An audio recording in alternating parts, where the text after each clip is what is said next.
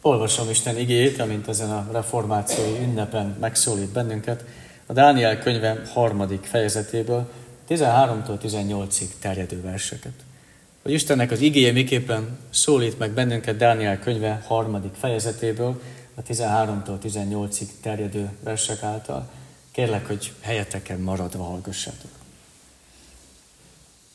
Ekkor Nabukodonozor haragja kerjedve megparancsolta, hogy vezessék elő Sidrákot, Misákot és Abednégót. Oda is vezették ezeket a férfiakat a király elé. Nabukodonozor ezt kérdezte tőlük, Sidrák, Misák és Abednégó, igaz-e, hogy ti nem tisztelétek Isteneimet, és nem hódoltok az aranyszobor előtt, amelyet felállítottam? Készek vagytok-e most, ha meghalljátok a kürt, síp, citera, hárfa, lant, duda és mindenféle hangszer hangját, leborulni és hódolni a szobor előtt, amelyet csináltattam? Mert ha nem hódoltok, azon nyomban bedobnak benneteket az izzó tüzes kemencébe. És van-e olyan Isten, aki az én kezemből ki tud szabadítani benneteket? Sidrák, Misák és Abednégó így válaszolt a királynak, ó Nabukodonozor, nem szükséges, hogy erre bármit is feleljünk. Van nekünk Istenünk, akit mi tisztelünk, ő ki tud minket szabadítani az izzó tüzes kemencéből, és ki tud szabadítani a te kezedből is, ó király. De ha nem tenné is, tudd meg, ó király, hogy mi a te isteneidet nem tiszteljük, és nem hódolunk az aranyszobor előtt, amelyet felállítottál.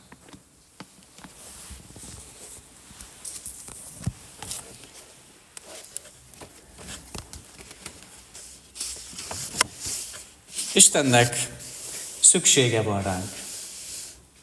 Istennek szüksége van ránk, mert ő nincs itt úgy, ahogy mi egymást látjuk, nincs jelen ebben a világban, és nekünk kell szólnunk az Istenről. Nekünk kell szólnunk róla, nekünk kell hirdetnünk, hogy kicsoda ő, mit tesz, miket mond, az ő cselekedeteit, az ő igét, mi kell továbbadjuk, mi emberek.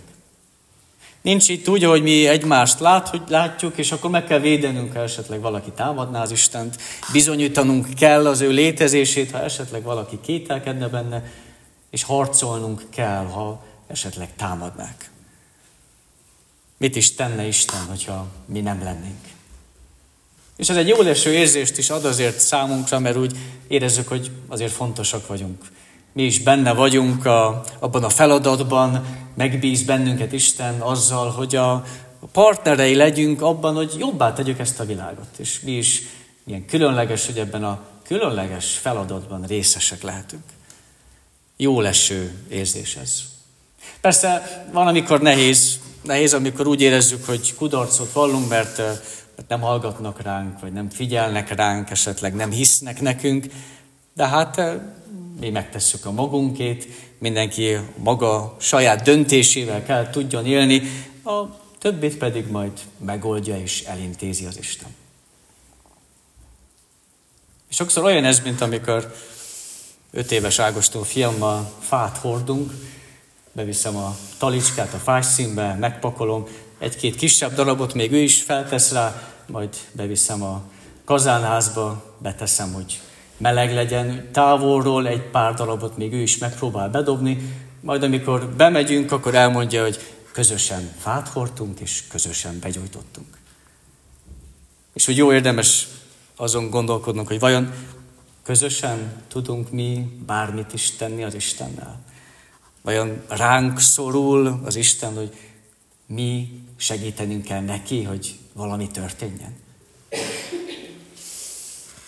Gandhi a, az indiai tanító és békeharcos, aki India függetlenségért is harcolt, fogalmazta meg azt eh, nagyon találóan, hogy szeretem a Krisztusotokat, de nem szeretem a keresztényeiteket ők annyira mások, mint a Krisztusotok. És valami hasonlót próbál megfogalmazni Gandhi, hogyha ha rajtunk állna az Isten létezése, Ha mi kellene bizonyítsuk azt, hogy tényleg létezik vagy nem létezik, akkor, akkor, akkor megbukna, akkor kudarcot vallanánk.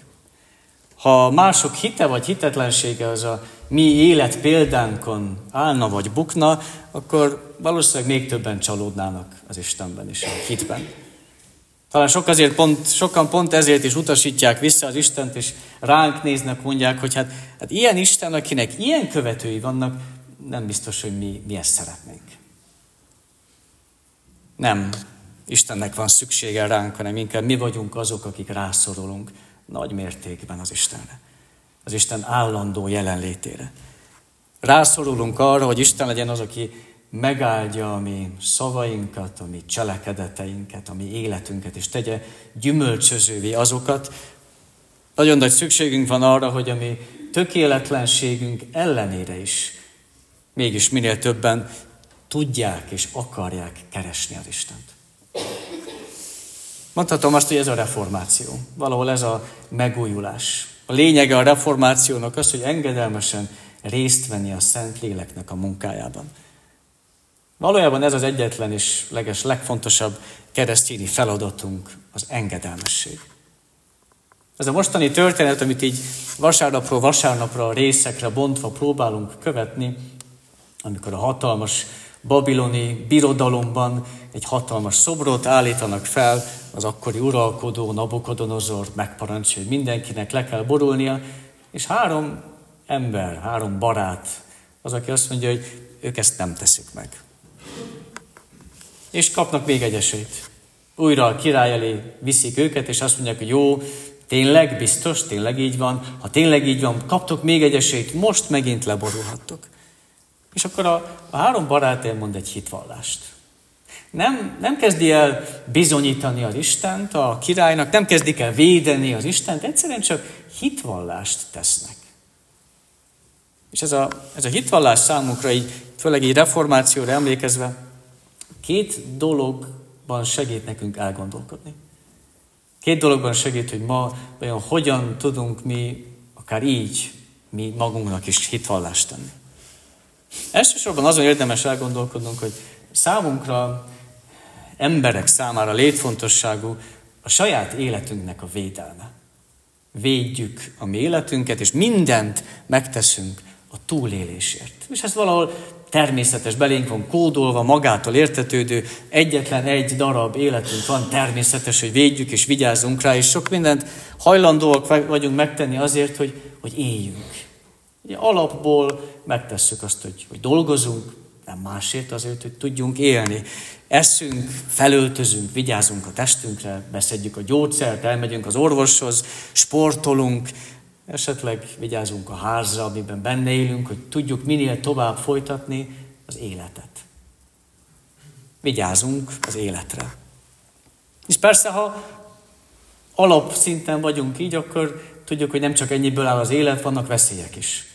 És ha veszélyben van az életünk, akkor sok mindent képesek vagyunk feladni, ami addig lehet, hogy fontos volt számunkra. Sok mindent képesek vagyunk eladni, amit úgy gondoltuk addig, hogy nem tudunk nélkül élni.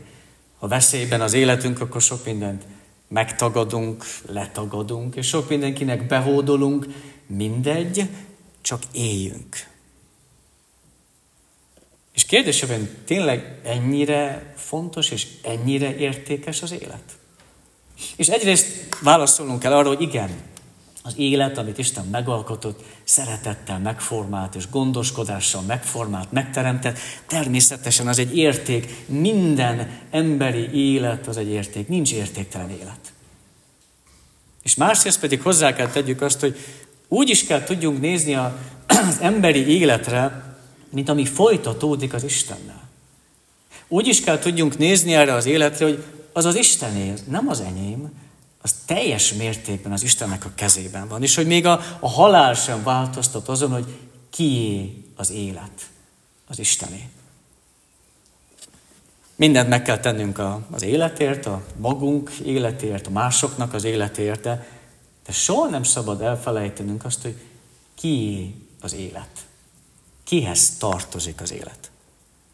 És ez az talán, amit a, a három barát az ő saját kiállásukban segítette, amikor oda kellett álljanak Nem csak a, a tömegben állva kellett maradjanak, hanem szembe kellett nézzenek a, a hatalmas uralkodó, és ott is ki kellett mondják azt, hogy nem, mi nem borulunk le. Segítette őket az, hogy tudták, kié az ő életük.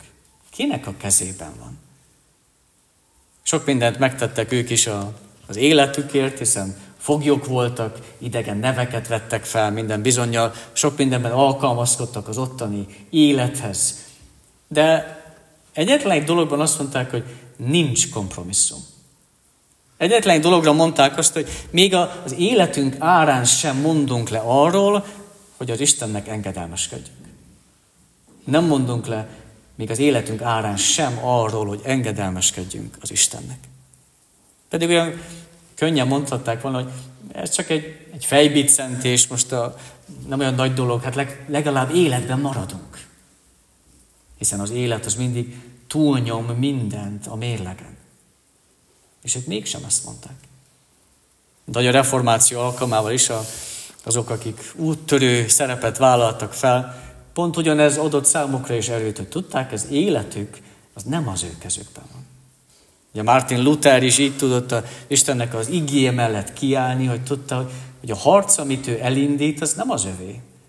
Nem az ő kezében van a saját élete. Mennyire féltem az életemet. Féltem eléggé? Féltem túlságosan? Mennyire féltem az állásomat? Mennyire féltem a nyugdíjamat? Mennyire féltem a birtokaimat, mennyire féltem a pénzemet, mennyire féltem a kapcsolataimat, a tárgyaimat, mennyire féltem a testemet. Vajon mit áldozok be, hogyha ezeket meg kell menteni? Vajon milyen kompromisszum az, amit bevállalok, csak mindegy, ezeket tudjam megtartani? És persze nem kérik tőlünk az életünket, a hitünkért cserébe ma, de higgyük el, hogy sok minden mást kérnek a mi hitünkért cserébe. Kérdés az, hogy mi a határa a kompromisszumomnak. Hajlandóak vagyunk valamiben veszíteni, hogy megnyerjük az Istent? Miben vagyunk hajlandóak veszíteni, hogy megnyerjük az Istent?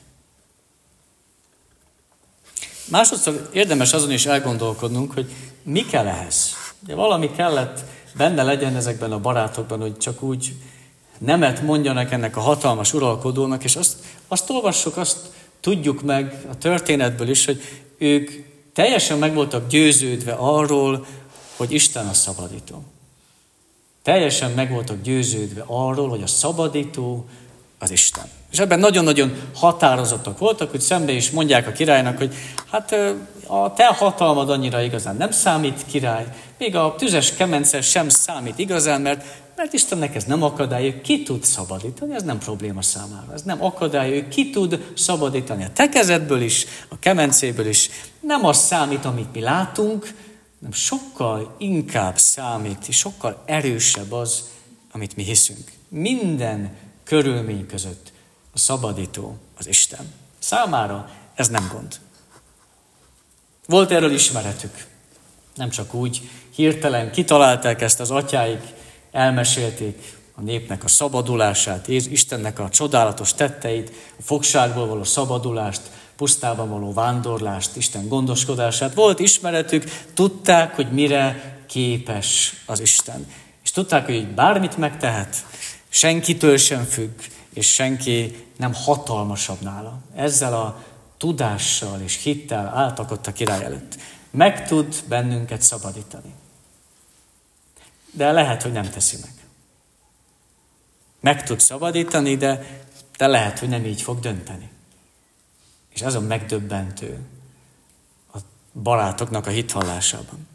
Hogy nem azt mondják, hogy mi hiszünk az Istenben, kiáltunk, automatikusan következik ebből, hogy akkor nem kérdés, meg fog minket védeni. Nézd csak meg, ó király, biztosak vagyunk benne, nekünk nem árt még a tüzes kemence sem. Nem ezt mondták, hanem azt mondták, hogy Isten keze az nincs megkötve. Te hatalmas király vagy, de még te sem tudod megkötni az Istennek a kezét, még a mi hitvallásunk sem köti meg az Istennek a kezét. A barátok nagyon őszintén igazán ezt mondják ki, hogy nem tudjuk, hogy mi lesz ebből. Lehet, hogy élet, lehet, hogy halál. nem tudjuk, mi következik. Nem tudjuk, hogy mi a következő lépés az Istennek. Nem tudjuk. Lehet, hogy nem az lesz, amit mi szeretnénk. Lehet, hogy teljesen más lépés következik. De mindegy. Mindegy, mert ennek ellenére tudjuk, hogy mi a mi dolgunk. És ez az engedelmesség. Nem tudom, hogy mi Isten következő lépése, de tudom, hogy mi az én feladatom, az az engedelmesség. Hogy semmi nem változtat azon, hogy az Isten a szabadító. És pont ezzel a, a bizonyossággal álltak ki a reformátorok is, hogy nem tudjuk, hogy mi lesz ebből, nem reformációt akartak ők, de le tudták tenni az Isten kezébe, hogy ő a szabadító. Ő tudja, hogy mit kezd az én szavaimmal, az én tetteimmel és az én életemmel.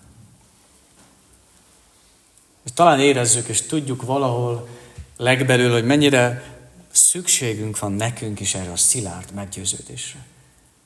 De azt is tudjuk, hogy ez mennyire nehéz. Mennyire szükségünk van erre a szilárd meggyőződésre, és tudjuk, hogy ez mennyire nehéz. Mert annyi minden történik, ami pont megcáfolja számunkra Istennek a szabadító erejét, kezdve a háborúktól egészen a saját betegségeinkig. Annyi minden megcáfolja, hogy bármi történik, szabadító az Isten. Nehéz a szabadítóban bízni akkor, amikor valaki a rákkal küzd. Nehéz szabadítóban bízni akkor, amikor tragédiában elveszít valaki egy családtagot. Nehéz a szabadítóban bízni akkor, amikor valaki szeretet hiányjal küzdik. Vannak nehézségek, amikor nehéz kimondani azt, hogy minden körülmény között szabadító az Isten. De nekünk is van ismeretünk. Nekünk is van ismeretünk azt, hogy Krisztus meghalt és feltámadt értünk. Hogy ez az a szabadító tett, amit semmi nem tud megcáfolni, és semmi nem tud fölülírni, és semmi nem tudja meggyengíteni. Ez az a szabadító tett, amivel Isten mindent megtett, hogy én minden körülmény között el tudjam hinni az ő szabadítását. Ő segít ez bennünket abban, hogy elfogadjunk az Istentől bármit, ami velünk történik. Elhisszük, hogy meg tud gyógyítani. Elhisszük, hogy fel tud bennünket emelni. Elhisszük, hogy békét tud teremteni, és elhisszük, hogy meg tud bennünket őrizni. De mi van akkor, ha nem teszi meg? Vajon kicsoda akkor az én szabadítom? Tudok bízni benne akkor is, amikor a körülményeim és az ő szava eltérnek egymástól? Elfogadom tőle azt, hogyha nem úgy válaszol a kérdéseimre, ahogy én azt szeretném, vagy ahogy én azt elképzeltem. Megengedem neki, hogy átírja az én álmaimat. Hiszen végül is nem azért szeretjük az Istent, amit tesz, vagy amit nem tesz, hanem egyszerűen önmagáért, amit a fián keresztül megtett értünk. Ezért szeretjük az Istent. És pontosan ezért mi nem bizonyítékok vagyunk. Mi inkább tanuk vagyunk. Mi tanuk vagyunk, akiknek szólniuk kell, akiknek örömért átadni kell, de nem bizonyítani. Nekünk tanuként állnunk kell, élnünk kell születéstől halálig ebben az életben. Bizonyítékká Isten tudja tenni a mi szavainkat, a mi életünket, a mi tetteinket. A mi feladatunk az engedelmesség. A tanúnak ennyi a dolga. Minden mást tudjunk rábízni az Istenre. Amen.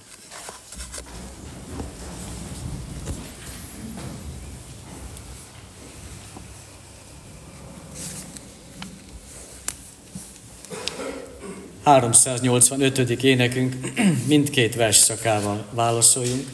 385. énekünknek mindkét vers szakával. Jézusom, ki árva lelkem, megváltottad véreddel.